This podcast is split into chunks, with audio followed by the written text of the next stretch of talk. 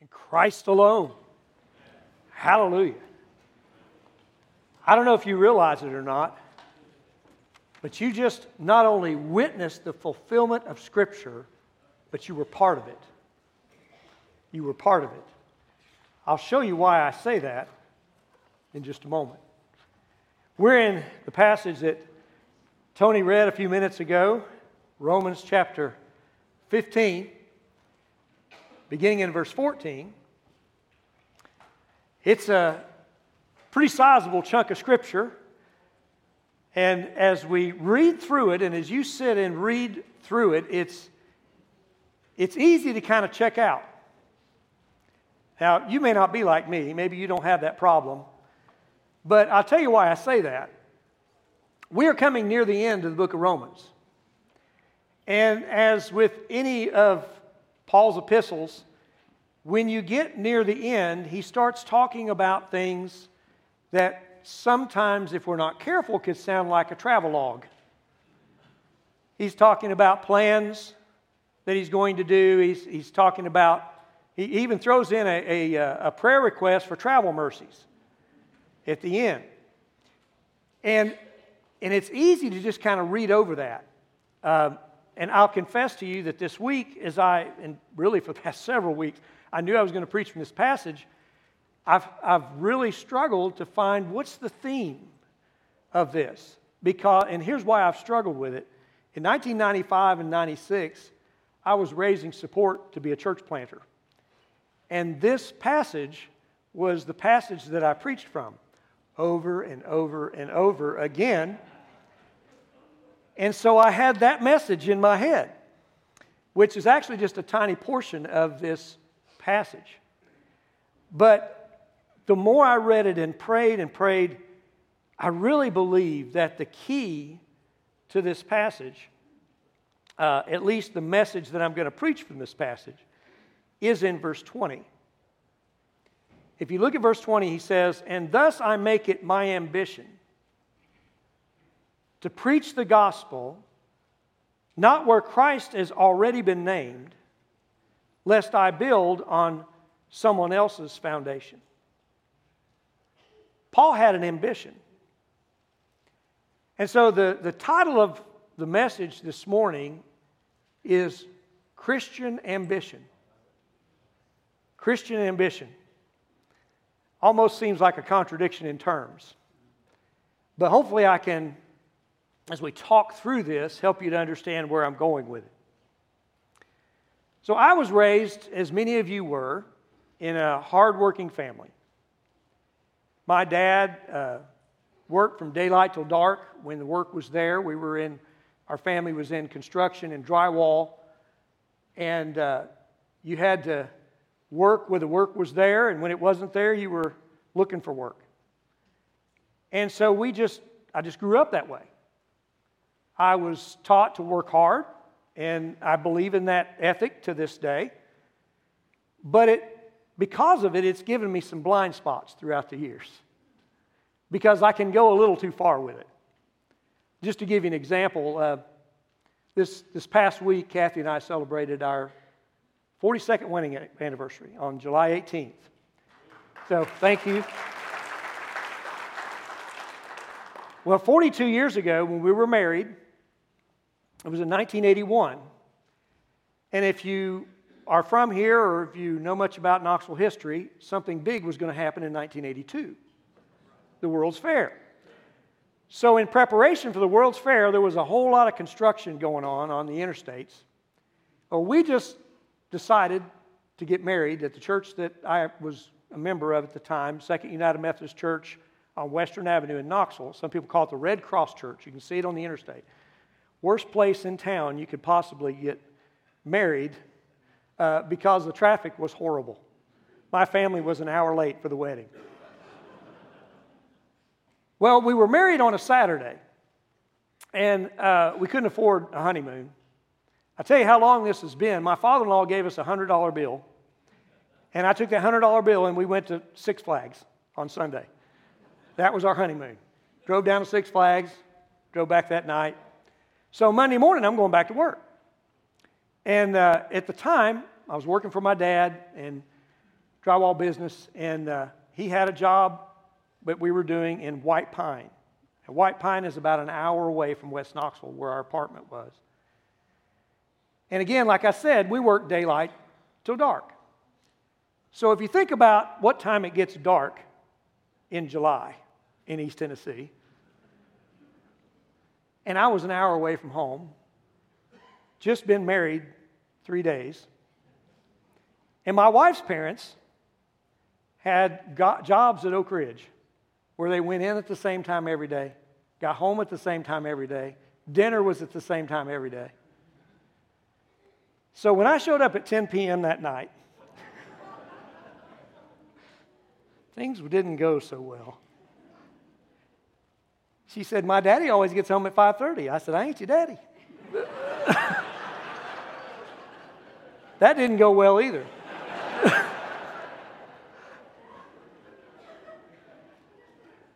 I, I was ambitious, but I was ambitious to a fault. And so when we think about the word ambition, you know, we can have a lot of connotations to it.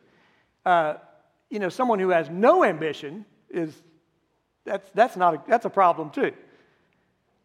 But what exactly does the word ambition mean? Well, the, the English word ambition actually gets its root in Roman politics, believe it or not. Romans, uh, politicians, would go around to the people and try to urge them to vote for them. Sound familiar? And that process was called in Latin ambitio, which meant to go around. And over time, because the politicians wanted to have honor and uh, preeminence, it came to mean something a little uh, not so great. It meant to have a desire, a strong desire for honor and power. Now, later, it also picked up some good connotations where it has to do with just being a hard worker or someone who is determined to do something. Paul uses that word, he uses a Greek word for that, of course. It's translated ambition in our ESV today. Let's read it again. Verse 20. And thus I make it my ambition to preach the gospel, not where Christ has already been named, lest I build on someone else's foundation. Now, this word that he used for ambition, this translated ambition, it's really a compound word in the Greek. The first part is phileo. You're familiar with phileo, right? That's brotherly love, brotherly love, or affection. So he had an affection, and then the second word is time, which is something of value. It also can be dignity or honor.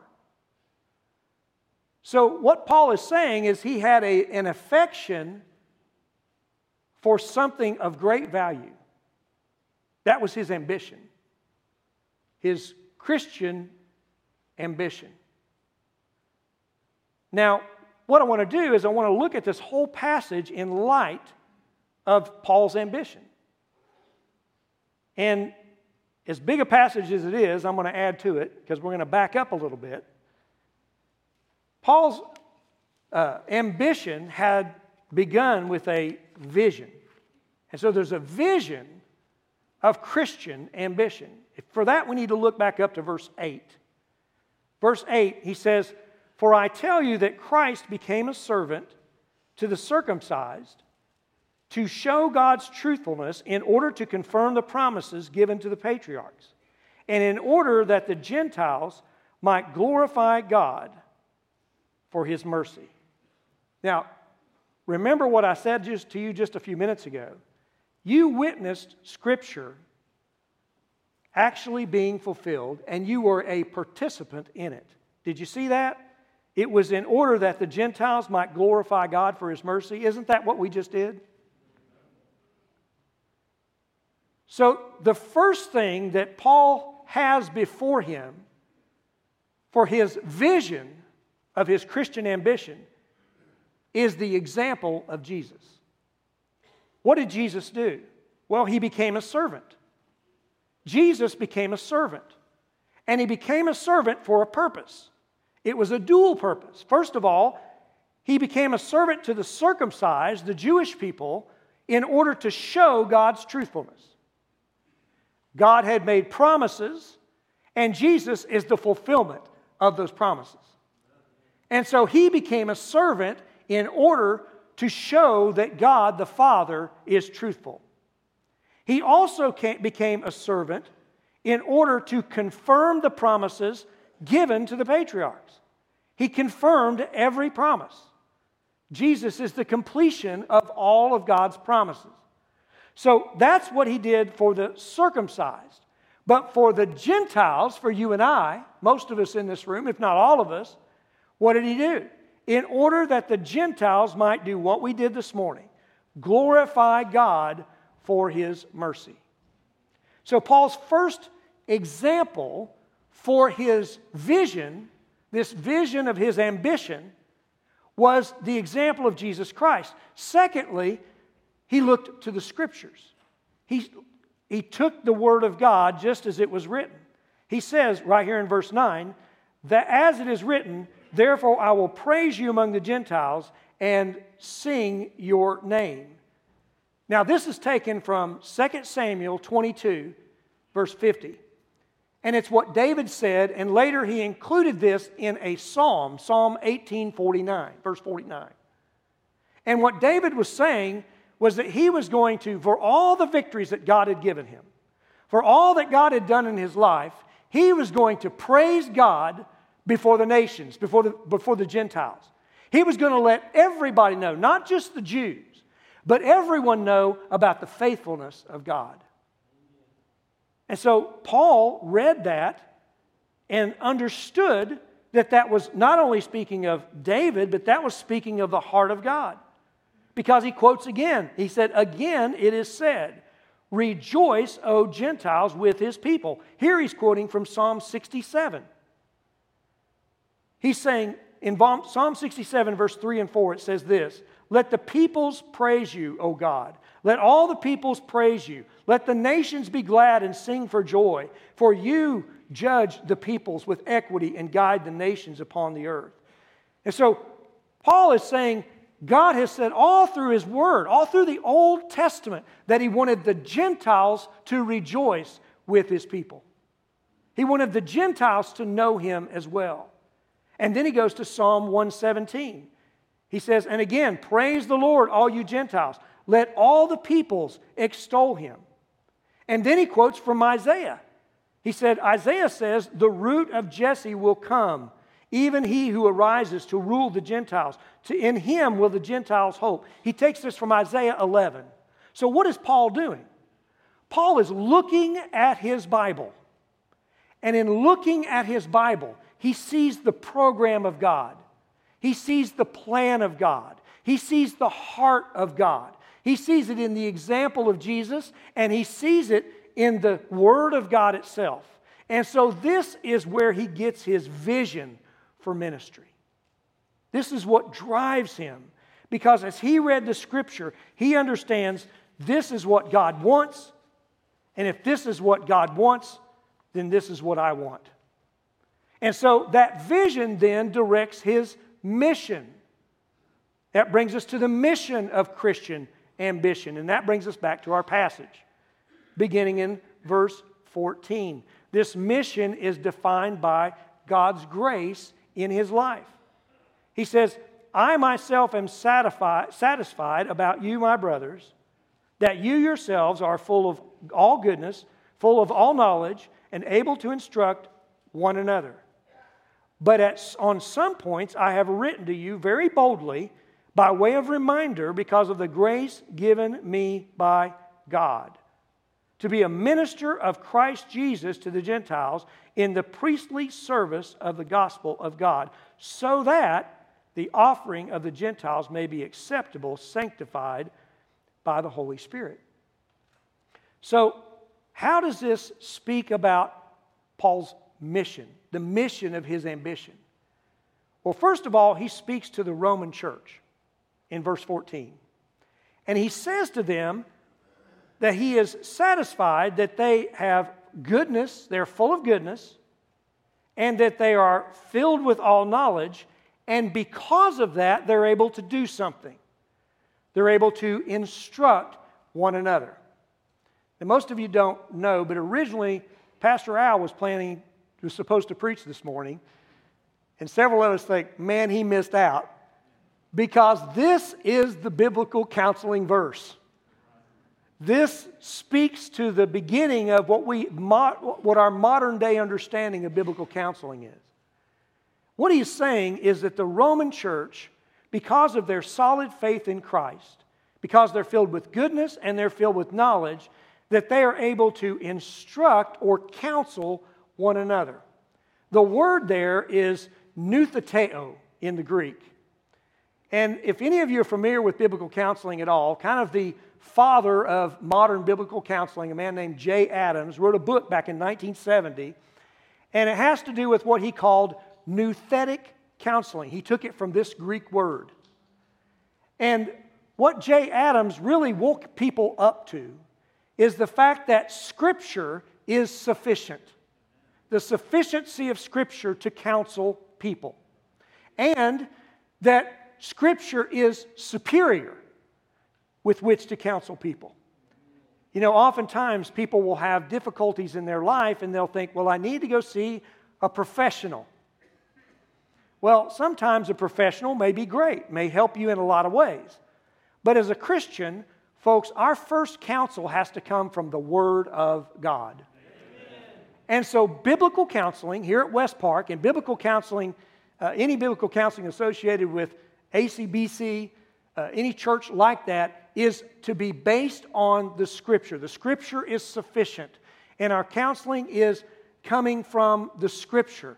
And the title of that book that Jay Adams wrote in 1970 was Competent to Counsel. You know why he said we were competent to counsel? Because of what Paul told the Romans right here. He said, You're full of goodness, filled with knowledge, you're able to instruct one another. Folks, we need to help each other, encourage each other. It doesn't have to be a formal counseling session. Sometimes a brother or sister just needs to put their arm around the other and just encourage them in the Word of God. And that is what Paul's talking about. That's what we do in biblical counseling. So he is telling the church, the Roman church, that their mission includes instructing one another. Our mission includes instructing one another. How do we know that? It's directed by the Word of God. See, we get that from the Word of God. But Paul's specific mission himself also depended upon what he calls the grace that was given to him. This grace that was given to him is the grace of being called a, a, a, an apostle to the Gentiles. That was his ministry, that was his, uh, his calling. He said, verse 15, but on some points I have written to you very boldly by way of reminder because of the grace given to me by God to be a minister of Christ to the Gentiles. It's because of how God called him and how God gifted him that he knew what God wanted him to do. God called him to reach the Gentiles. He was empowered with this vision from the example of Christ and the Word of God itself. And then he knew how God had gifted him and God had graced him. And so he used that to speak to the Gentiles. And this ministry enabled him to achieve great goals. Look down again here in verse 17. He said, In Christ Jesus, then I have reason to be proud of my work for God. Lest you think Paul is bragging, look at the next verse. For I will not venture to speak of anything except what Christ has accomplished through me to bring the Gentiles to obedience by word and deed, by the power of signs and wonders, by the power of the Spirit of God. So Paul understood that everything he'd been able to accomplish was only because of the work of Christ in him. The mission was not something he did in his own strength. The mission was something that Christ did through him. Christ was the one who did the signs and wonders. Christ is the one who sent the Spirit of God. Christ is the one who empowered him to do all that he did. And it was so successful that he says this so that from Jerusalem and all the way around to Illyricum, I have fulfilled the ministry of the gospel of Christ. I want you to think about what Paul is saying. Some have taken this to, to, to take the, uh, the, the name full gospel from this, as if the gospel that we preach is not full. That's not what Paul's saying. Paul is saying, I have saturated the world between Jerusalem all the way up to Illyricum with the gospel. Therefore, I have fully preached the gospel of Christ. In other words, I have filled this area with the gospel of Christ. That's an amazing feat. It would be amazing now. It was tremendously unbelievable that he was able to accomplish that then without the modern day technology that we have. But how was he able to do it? Not because of him, but because of Christ in him. He had this vision. And because of the vision, he knew what his calling was. And he carried that calling out and practiced it for God's glory. But it was Jesus working through him, just like today, folks. It was Christ accomplishing the work. And that is why, verse 20, and thus I make it my ambition to preach the gospel, not where Christ was named, has already been named, lest I build on someone else's foundation. Why? Because it is written, Those who have never been told of him will see, and those who never heard will understand. He's taking this from Isaiah chapter 52 and chapter 65. Paul was a man of the Word of God. And looking back to the Word of God, he knew that God desired for those who had not heard to hear. God wants everybody to hear. He is not willing that any should perish, but that all should come to repentance. It's God's desire that the gospel go to every creature, everyone. He loves us all. And so Paul was committed to that.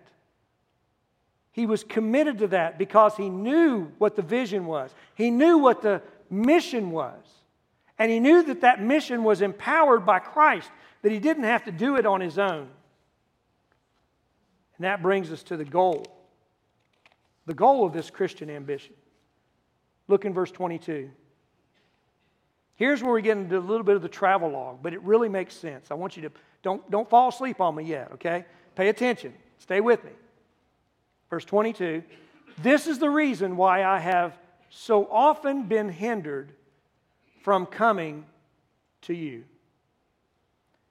In the book of Acts, Luke records this in chapter 19. He says, Now, after these events, these were the events that took place in Ephesus when there was a riot in Ephesus.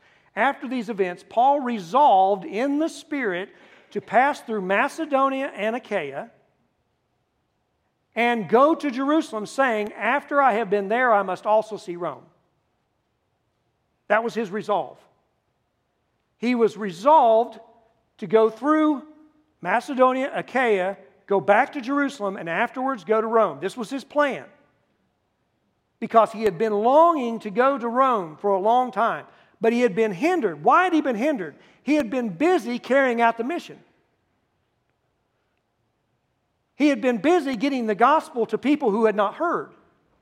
That was what he was striving to do. That's what his efforts were all about. It was all about getting the gospel to the Gentiles who had not heard so that they could be saved, so that God could be glorified by those Gentiles. That was his goal. And because of that, he was hindered. Verse 23. But now, since I no longer have any room for work in these regions, wow, think about that. I preach the gospel, and since my ministry is all about preaching the gospel where Christ is not named, I have nowhere else to go in that region. Why? Because the job's been done. I mean, it's it. Sure, there's more teaching to do. There's more uh, instruction to happen. There's you know, he wrote all these letters. but the gospel has been preached. I've done the job that God gave me to do because he stayed on task. He had this ambition that was scriptural, based on scripture, and empowered by God. So now he says, I can finally come see y'all. I no longer have any room in these regions since I have longed for many years to come to you. I hope to see you. I hope to see you as I go to Spain. we don't know if you ever made it to Spain, but that was the goal. I hope to see you as I go to Spain and to be helped on my journey there by you once I have enjoyed your company for a while. He had heard so many good things about this church. He longed to spend some time with them. He wanted just to enjoy their company. That's Christian love, isn't it? He cared about them. He wasn't just a church that he was sending a letter to, he cared about them. And he longed to spend time with them. And he's looking forward to that. But that doesn't mean he's retiring. He's not stopping his work. He's planning on going on. He wants to get to Spain, and they're, they're going to help him as he goes on that way. But he's got something to do first. At present, however, I am going to Jerusalem, bringing aid to the saints. Now, he's writing this letter from Corinth. He's in Corinth. Corinth, Corinth is in uh, Achaia. So, verse 26, he says, Macedonia and Achaia have been pleased to make some contribution for the poor among the saints at Jerusalem. You remember in 2 Corinthians, he writes quite a bit about this offering.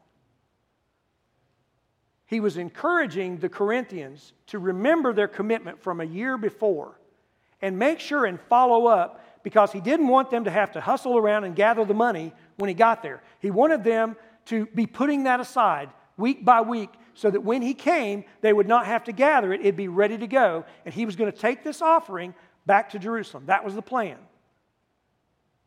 And if you read his epistles and you read the book of Acts, you see this story come together. This was what he wanted to do. And here's why. Verse 27 For they were pleased to do it, and indeed they owe it to them. The Gentile churches owe it to the Jews, the Jewish believers. They owe it to them what, uh, excuse me, let me get back to verse 27 here. I lost my spot. For if the Gentiles have come to share in their spiritual blessings, and we have, they ought also to be of service to them in material blessing. Now, Paul was a Jew. And as a Jew, he came and brought the gospel to the Gentiles. And they have received spiritual blessings. You and I are still the recipients of those blessings.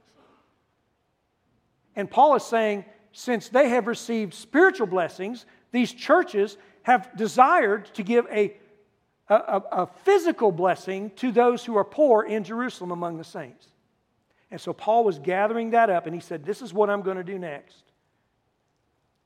Verse 28 When therefore I have completed this and have delivered to them what has been collected, I will leave for Spain by way of you. This was his plan. Go to Jerusalem, give this offering. And once I give that offering, everything's done at Jerusalem, I'm coming to see you guys. And then I want you to tell me, help me to go on to Spain. This was Paul's plan, okay? But he knew it was a problem. He knew there were some potential issues. So he asked for prayer. Verse 30.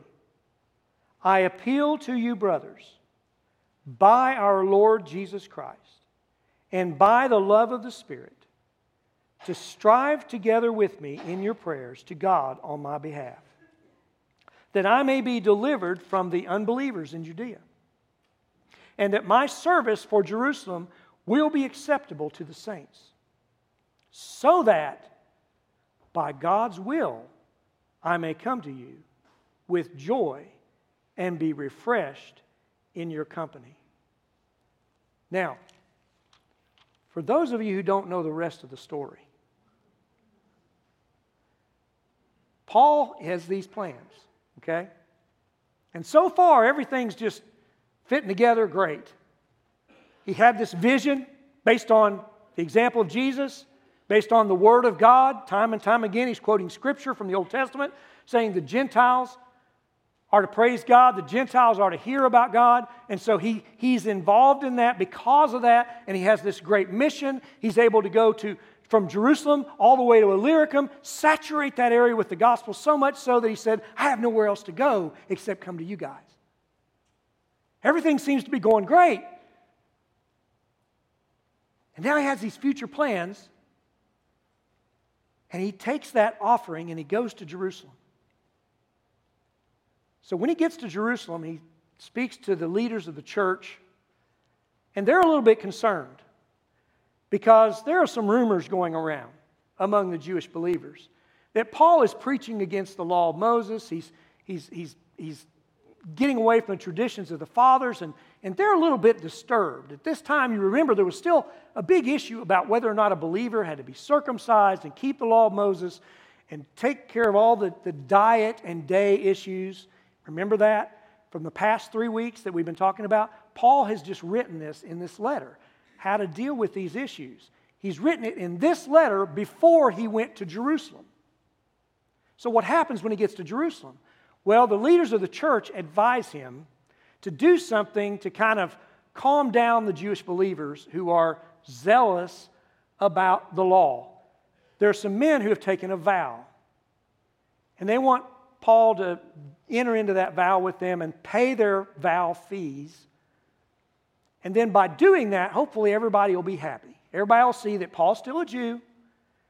He's still doing the things that Jews do, although he's a believer and he's preaching the gospel to the Gentiles. He's not abandoned his Jewish heritage. And so everybody will be calmed down a little bit. So he goes through that while he's at the temple. Some Jews see him, who are probably not believers, and they get upset. And they say, That's the guy. That's the guy that's going everywhere teaching against the law of Moses, teaching against the traditions. And a riot starts. And everybody's involved in this riot, and there's so much ruckus that going on. Nobody knows what's going on. And, and the officials come and they arrest Paul just because they don't know what else to do with him. And they keep him in custody. And one thing leads to another. And he's imprisoned. And he goes through a series of trials and eventually has to appeal to Caesar. He, he gets an all expense paid trip from the Roman government to Rome. This story is told beginning in Acts chapter 21 through the end of the book. He got to Rome, not the way he planned. But there's a very key phrase in these last few verses that I don't want you to miss. He said in verse 32 so that by God's will I may come to you with joy and be refreshed in your company. See, Paul was praying that he would be, that this offering would be acceptable to the Jewish believers and that he would be spared from unbelievers, be delivered from unbelievers. Well, he wasn't killed, but he did end up getting put in prison. So he was spared, but maybe not the way he had hoped. Now, I don't know about you, but I take a great comfort in the fact that the Apostle Paul didn't always know everything that was going to happen. He was just like us. And he asked a prayer request that wasn't answered in the way that he intended. But he said, By God's will, I may come to you. Acts chapter 28, a few verses I'd like to read to you from there. Acts chapter 28, beginning in verse 16. It says, When he came into Rome, Paul was allowed to stay by himself with a soldier who guarded him. So he was kind of under house arrest. He's still in custody, but he has some freedoms. People can come and go. So, down in verse 30 of the same chapter, it says, He lived there two whole years at his own expense and welcomed all who came to him, proclaiming the kingdom of God and teaching about the Lord Jesus Christ with all boldness and without hindrance. Let me ask you a question. Do you think that Paul had a pity party when things didn't go his way in Jerusalem? I don't think so. I'm sure he had some tough times. But he understood that ultimately, ultimately, the most important thing was the will and the glory of God. Amen. He continued to serve the Lord. We know from history he was released and arrested again, eventually beheaded. But, folks, this encourages me, and I hope it encourages you. Sometimes we have a Christian ambition. We think, I think the Lord wants me to do this. Everything doesn't work out the way we thought it was going to. If you just think about a few years ago, the pandemic, that kind of interrupted our plans, didn't it? It was a little weird. Pastor Sam had to stand up here and preach to empty chairs. And then later on, we had to put fewer chairs in here. We had an overflow that was just because we were trying to be careful about exposing people to COVID 19. So we tried to have not too many people in this room, and we put people in the hub. And guess what God did with that?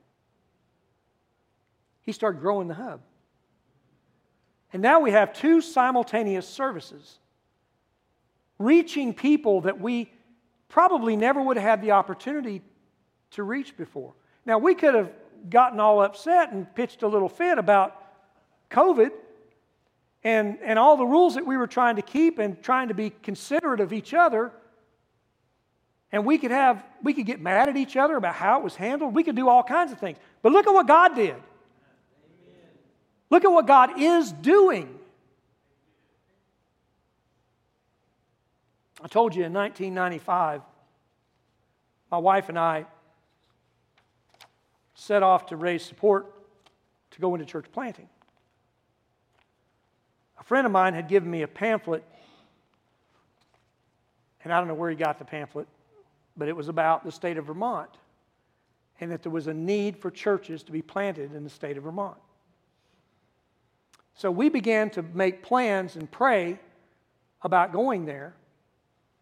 And on March the 1st of, I believe it was 1995, I pulled out of my driveway with my wife and four children to drive a thousand miles to Vermont. I had $300 in my pocket. I was gone for 10 days. I went to Vermont, New York, up into Quebec, preached at a couple churches in Quebec and Montreal, came back. While we were up there, we were uh, contacted by a pastor who was 76 years old in Burlington, Vermont, which is where I believed the Lord wanted us to go. And I, I took that from Acts chapter 16, where Paul went into Philippi because it was the chief city of the region. And Bar- Burlington is not the capital of Vermont, but it's the largest city in Vermont. There are five universities, there are five colleges there. And so that's where I believe the Lord wanted us. This guy calls me from Burlington. He said, I found out this week I have cancer and I need somebody to take this work over. I went and preached. The church loved us. We loved them. We thought, this is it. We come back home. I pulled in my driveway with $300 in my wallet when I got back home 10 days later. Drove 3,000 miles. God provided for everything, he, he took care of us the whole way. Then we start trying to raise support. When the mid 90s, there weren't a whole lot of uh, independent Baptist churches that wanted to do, wanted to support home missions. We give our money to foreign missions, but we'll let you come preach. So they heard about Illyricum in Jerusalem a lot. But our support really didn't go anywhere.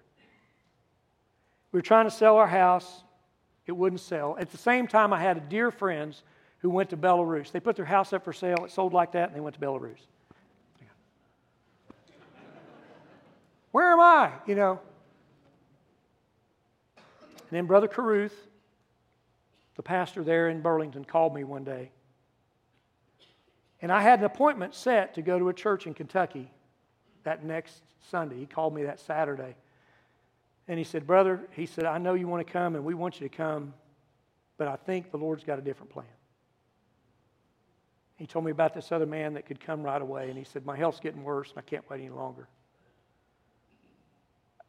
I don't get depressed easily, but I got depressed.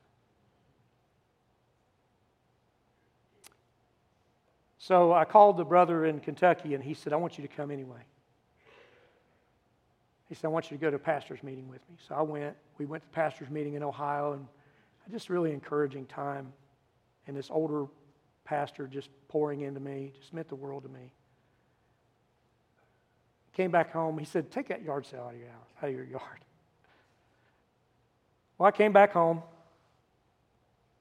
disappointed still, struggling pastor friend of mine called me from Lawrenceburg, Tennessee, and he said, Hey, you know we want to plant churches in Tennessee, don't you? He said, How about Cookeville? So in 1997, we moved to Cookeville and we started a church. We saw a lot of folks come to Christ. Did a lot of weddings because we would usually lead somebody to Christ that was living together and then we'd do their wedding.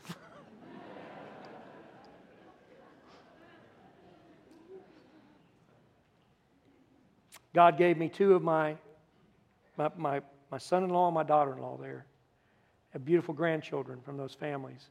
I could see the sovereign hand of God on that. Everything didn't go the way I planned there either.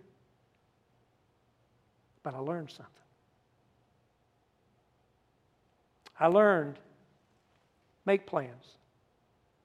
Make those plans based on the Word of God. Pray. But ultimately realize that God's in charge.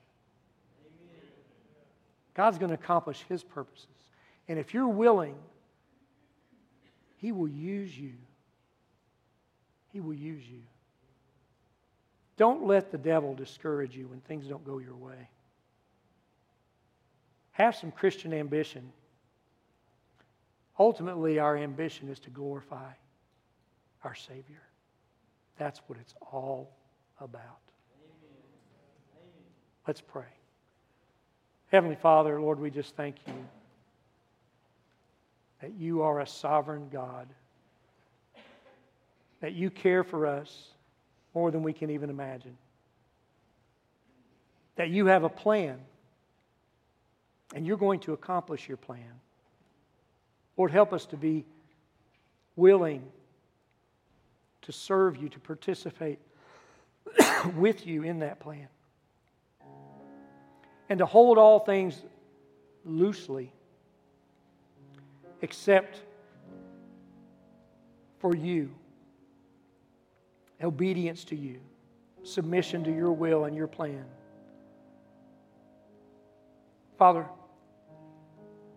thank you. Thank you for how you work in our lives in unexpected ways. Thank you for how you sovereignly work to bring glory to your name. Lord, help us. Help us to follow you. In Jesus' name, amen.